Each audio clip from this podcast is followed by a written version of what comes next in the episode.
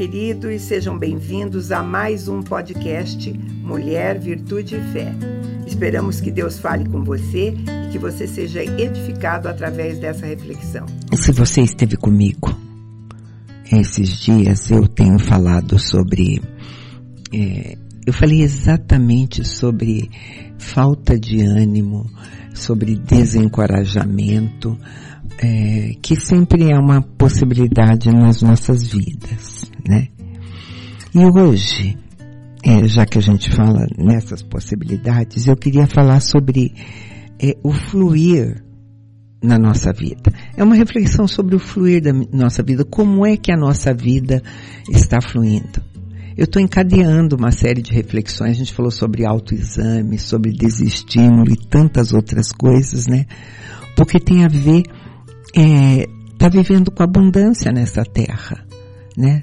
Tá vivendo debaixo da promessa que Cristo trouxe, que Ele veio para nos trazer vida e vida com qualidade. Então, a respeito desse fluir da nossa vida e o fluir da vida, eu quero começar pensando que da maneira como nós somos constituídas, existe um eu exterior, que é o meu corpo, né? Meu corpo é fora a, o DNA dele, as, o, o biotipo dele, que isso vem de Deus, né? O resto é moldado pela minha maneira de comer, pela minha maneira de beber, pela minha maneira de dormir, de se exercitar. Eu é que vou cuidar desse corpo dessa maneira. Eu posso fazer essas coisas muito bem ou fazer isso de maneira dis, de, displicente. Às vezes intencionalmente ou não. Parece tudo bem, tá indo tudo bem, né? O que eu como não afeta muito, então vai bem, né? E é assim, né? É, essa, é, essa é uma coisa muito individual, de pessoa para pessoa. Pessoas que comem muito, muito de qualquer jeito e qualquer coisa e elas não ganham peso e elas pensam que estão bem e está tudo bem e toca a vida. Outras pessoas têm que fazer é, algum, algumas concessões, né? Mas, fora o, o, o eu exterior, existe também um eu interior que são os meus pensamentos, os meus desejos, a minha personalidade e a minha vontade. Essas coisas todas são moldadas por aquilo que eu vejo, por aquilo que eu leio, por aquilo que eu ouço, a maneira como eu interpreto todas essas coisas, né? A maneira como eu penso sobre a vida e sobre todas as outras coisas e a maneira com, como eu faço. O exterior, o interior e um espírito. Eu tenho um espírito também. E o meu espírito, ele pode estar enraizado em Deus e moldado por ele ou não, como as outras coisas, né? Então, corpo, alma e espírito e todas essas coisas podem estar sempre em mudança podem estar prosperando, podem estar crescendo ou não. Enquanto estivermos aqui nessa terra, essas coisas têm que estar em movimento, em mudança. E nesse processo todo pode haver uma deficiência, não é uma deficiência de crescimento às vezes. Sabe quando a gente percebe isso? Quando a pessoa está tocando realmente a vida, trabalhando, produzindo, acordando todos os dias, tocando a vida, mas sem muita alegria, sem aquele senso de esperança ou não encontrando significado no que faz. Eu, eu chamo isso de uma falta de vitalidade, tanto mental como emocional. É como se levasse na fadiga, né? É, eu vou tentar deixar melhor para você. Por exemplo, às vezes a gente fala sobre um casamento do jeito que eu falei, sem vitalidade, sem vida. Um casamento sem vida é um casamento morto? Não. As pessoas continuam casadas, elas estão dentro desse casamento. Mas elas vivem sozinhas, o individualismo predomina, a, as coisas não têm muito significado, mas, mas estão casadas. E isso serve para qualquer coisa, serve para carreira, né? Ah, estou fazendo uma carreira absolutamente sem paixão, sem alegria, né? Porque nós, como seres humanos, nós acalentamos sonhos. Desde pequenos, a gente tem sonhos. Conforme o tempo passa, a gente vai mudando esses sonhos. Dependendo da, das dificuldades que ele tem. Se você pergunta para uma criança pequena, é, olha, o que você quer ser? Às vezes ela diz, ah, eu quero ser um veterinário. Quero cuidar de animaizinhos, tá? Porque essa é a visão que ela tem ali, quando pequenina. Ela pode até gostar, mas mais tarde ela vai entender que para ser veterinário, ela precisa fazer uma faculdade, ela precisa investir e de repente, às vezes não é a realidade dela. E ela pode abrir mão deste sonho. Eu já disse uma vez que um escritor e um artista, né, é, artista plástico e escritor, ele foi visitar uma escola, foi dar palestra na escola. E ele começou pelo jardim da infância. Ele mostrou as obras deles, as pinturas deles, as esculturas dele e falou um pouco sobre aquilo que ele escrevia e perguntou para aquelas crianças quem queria ser um escritor e um, e um, um artista. Todos levantaram a mão. Eles eram pequenininhos, todos acharam isso possível. Quando ele chegou na terceira série e fez a mesma coisa e a mesma pergunta, apenas metade da turma levantou a mão. E quando ele eh, apresentou o mesmo trabalho para crianças acima de 11 anos, só dois levantaram a mão. E ele foi percebendo que com o tempo, hum, as pessoas tinham a consciência da verdade que é ser artista, escultor, pintor, escritor. Não é para todo mundo, né? É, não era uma coisa fácil. Mas Deus um dia fez uma pergunta a Ezequiel diante de ossos secos. Lá em Ezequiel 37:3 ele disse assim: E ele me perguntou: Filho do homem, estes ossos poderão reviver? E eu respondi, Senhor, Senhor Deus, tu o sabes. E essa é verdade. Deus sabe como fazer voltar a vida, como fazer voltar a vitalidade, aquilo que nós não sabemos sobre tornar uma coisa viva, sobre ter esperança, sobre fluir, Deus sabe. E Deus quer que nós cresçamos, quer que a gente vá sempre em frente. Efésios 4, começando no 14, diz assim, para que não sejamos mais inconstantes como crianças, levados ao redor por todo vento de doutrina, pela mentira dos homens, pela astúcia na, inova, na invenção do erro. Pelo contrário, seguindo a verdade em amor, cresçamos em tudo naquele que é a cabeça, Cristo Nele, o corpo inteiro, bem ajustado e ligado pelo auxílio de todas as juntas, segundo a correta atuação de cada parte, efetua o seu crescimento para a edificação de si mesmo no amor. E a intenção de Deus para a gente crescer assim é fazer parte do projeto redentor dele para a gente poder realmente viver essa vida em abundância. Em João 7, 37 e 38, Jesus diz assim, se alguém tem sede, venha a mim e beba. Como diz as escrituras, rios de água viva correrão do interior de quem crê em mim. Lá de dentro, do interior do ventre. Lá de dentro é no mesmo lugar onde eu posso sentir ansiedade, onde eu posso sentir vazio, que eu estou falando, sentir desapontamento, medo. Às vezes o que está correndo dentro de mim é, é justamente isso, essa mesmice, um estresse. Mas Jesus diz que é do profundo que pode fluir essa vitalidade, que ela virá do Espírito de Deus que está dentro de nós.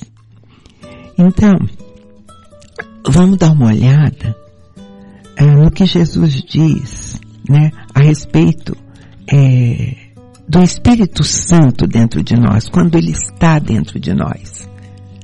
Está lá em Atos 1, começando no 8. Mas recebereis poder quando o Espírito Santo descer sobre vós. E sereis minhas testemunhas, tanto em Jerusalém como toda a Judéia, Samaria, até os confins da terra. É, outra coisa que ele diz a respeito desse fluido ele está conosco. Em Mateus 11, 29. Tomai sobre vós o meu jugo. Aprendei de mim que sou manso e humilde de coração. Aí vocês vão achar descanso para vossa alma. 1 Pedro 1,8 diz assim, pois sem tê-lo visto, vós o amais. Sem vê-lo, crendo, exultais com alegria inexprimível e cheia de glória. Então essas são promessas de Jesus com a vinda do Espírito que vai acontecer. E isso descreve a tua vida. A tua vida é uma alegria indivisível. Você acorda alegre todos os dias por ter o Espírito Santo em você. É, você está exultante, cheio de glória, porque Jesus é o Senhor da sua vida. Tua alma está tranquila. Você tem poder. As pessoas que vivem ao seu redor sentem esse rio de água viva fluindo de você, elas dizem isso, elas querem estar com você. É assim a sua vida. Sabe, amados? As pessoas, é, nós, nós vamos sinceramente para Jesus. E a gente acredita nas promessas e quando a gente vem, o primeiro amor, a gente tem uma lua de mel espiritual. Uau, como é bom estar perto do novo convertido, gente. É, adoram a Deus de uma maneira maravilhosa. Usam a fé para falar para os outros. E mudam uma porção de coisa. Vencem determinados hábitos que precisavam ser vencidos, são transformados em alguma coisa. Mas o tempo passa. E ao invés desse fluir continuar na vida, de repente se, se acordam, acordam, irritados com os filhos que eles têm, criticando o marido, a quem ama muito, vive preocupada com o dinheiro, preocupada com amanhã, questionando a validade do ministério. E a vida de oração é um sobe e desce. Um dia lá no alto, outro dia lá embaixo né? Torna-se uma pessoa é, de ânimo dobre, uma hora amarga, outra hora mais humilde. É, enfim, o que ela está vivendo não é a melhor versão dela mesma, né? Mas o plano de Deus é que eu e você sejamos sim a melhor versão de nós mesmos. Diferente às vezes do que nós estamos vivendo nesse dia a dia. Então esse é o ponto. Esse é o ponto que a gente queria chegar. Alguns vão dizer que nesse caso, é, se a gente se esforçar espiritualmente, nós vamos conseguir mudar isso. Basta a gente orar mais, ler mais a palavra, servir mais, frequentar mais culto, estudar a, mais a Bíblia.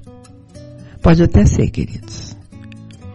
Mas três ou quatro meses depois, pode até ser que você tenha parado com tudo, é cansado e se sentindo mais culpado ainda. Então é disso que a gente vai tratar um pouco. Esse vão, esse espaço que há entre o que eu sou nesse momento e aquilo que eu devo ser. Vamos falar um pouco disso?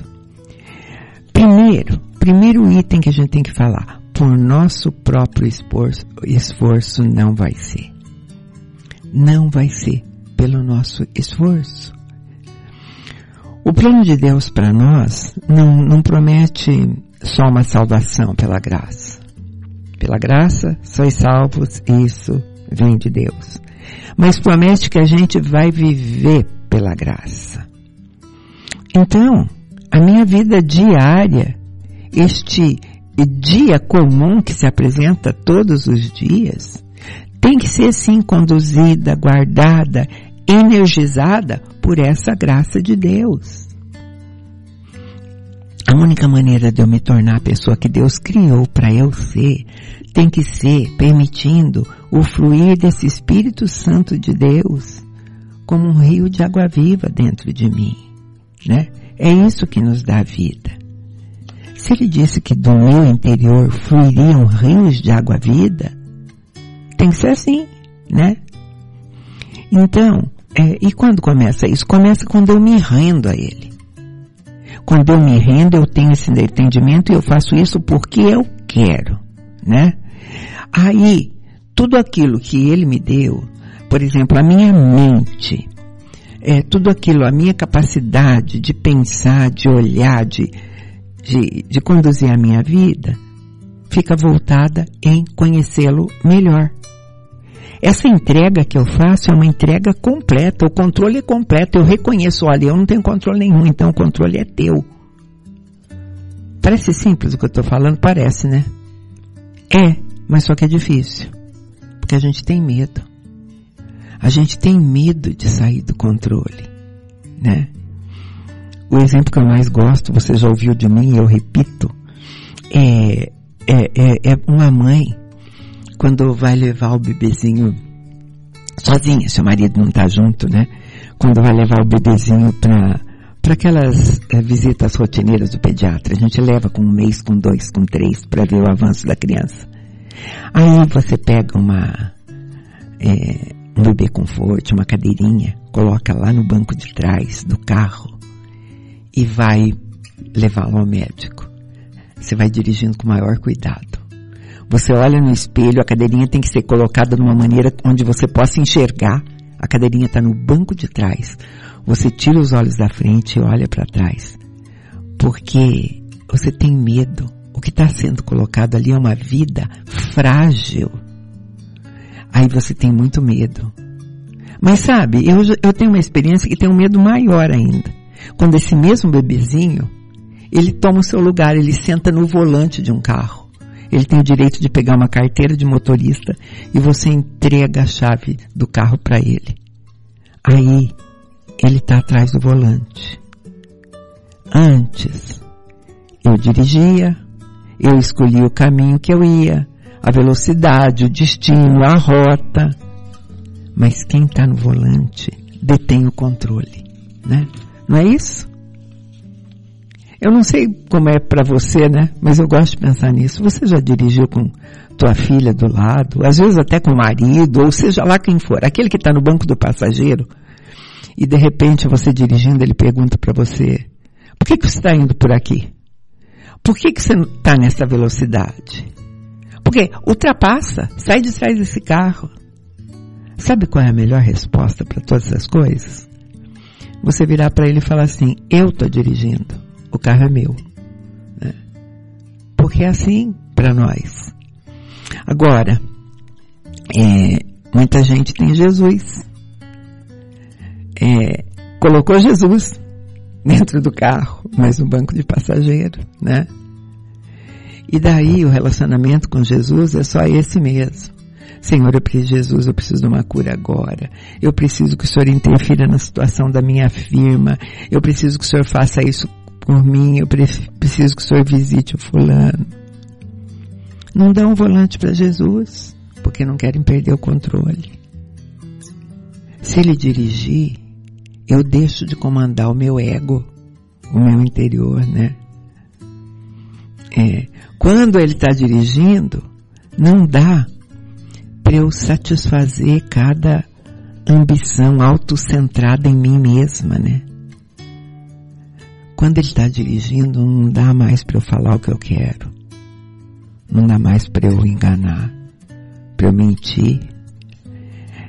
Queridos, o ato de rendição, o ato de entrega não é fácil, tá? Não é fácil. Às vezes a gente só vai descobrir muito mais tarde que a entrega que a gente fez foi superficial. A gente tem que entender a área específica onde essa rendição era necessária. Às vezes ela é gritante, como foi para aquela mulher que foi pega em adultério. E Jesus disse para ela, vá, não peques mais. O teu problema é este, pronto. Né? Às vezes, a rendição envolve coisas que a gente está muito é, apegada, né? Às vezes envolve dinheiro, envolve confiança, envolve poder. Enfim, são coisas que dão controle, né? Mas Jesus mesmo exerceu rendição. Mateus 26, 39 diz assim, E adiantando-se um pouco, prostrou-se com o rosto em terra e orou. Meu Pai, se é possível, afasta de mim esse cálice. Todavia, não seja como eu quero, mas sim como tu queres. Para saber aquilo que está dominando dentro de mim, sabe? Eu tenho que é, consultar o Espírito. Eu tenho um Espírito dentro de mim. Paulo escreveu assim aos Colossenses, capítulo 3, verso 2. Pensai nas coisas que são de cima e não nas que são na terra. Pois morrestes e a vossa vida está escondida em Cristo Deus. Quando Cristo, que é a nossa vida, se manifestar, também vos manifestarei com Ele em glória. Você entende o que é ser manifesto com Ele em glória?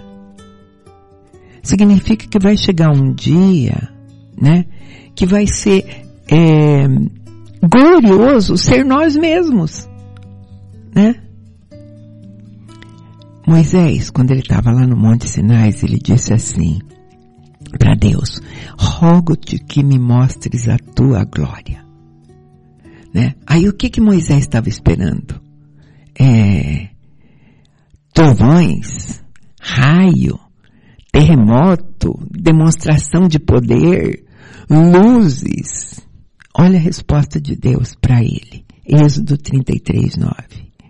E o Senhor lhe respondeu, eu farei passar toda a minha bondade diante de ti e te proclamarei o meu nome, o Senhor, e terei misericórdia de ti de quem eu quiser ter misericórdia e me compadecerei de quem eu quiser me compadecer. Uau!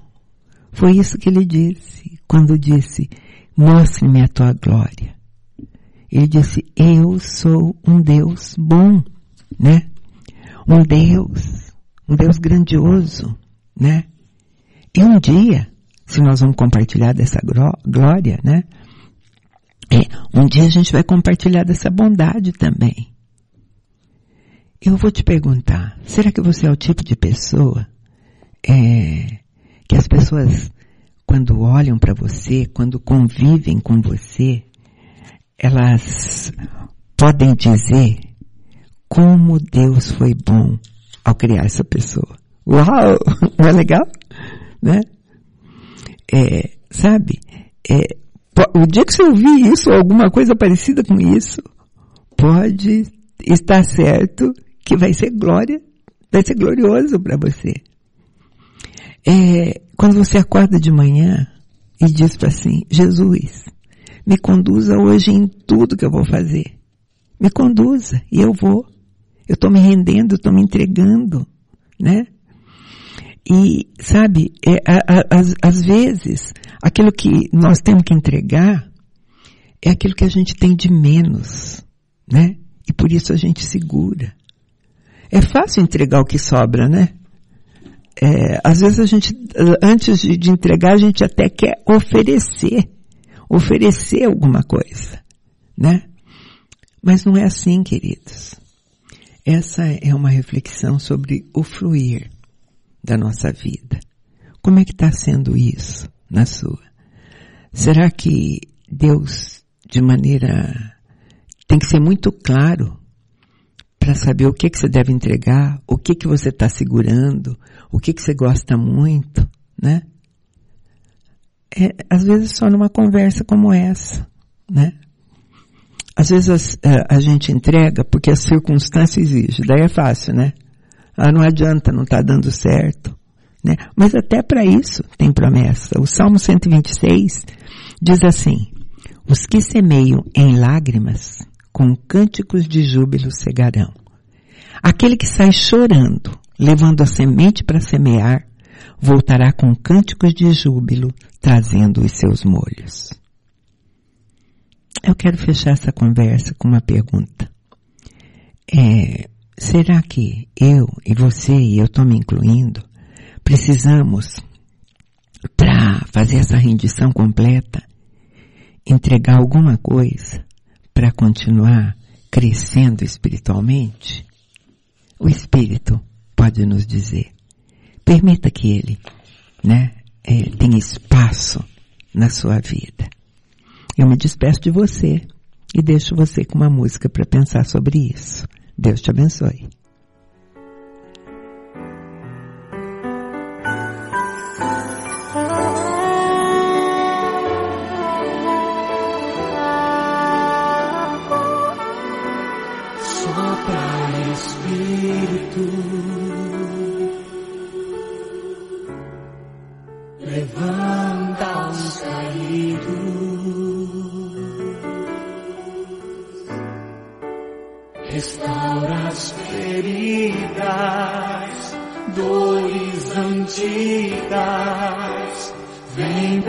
curar. Sopra Espírito.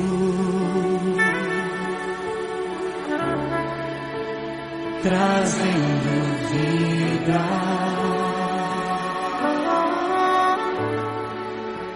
junta os pedaços, já ouço ruído do teu agir.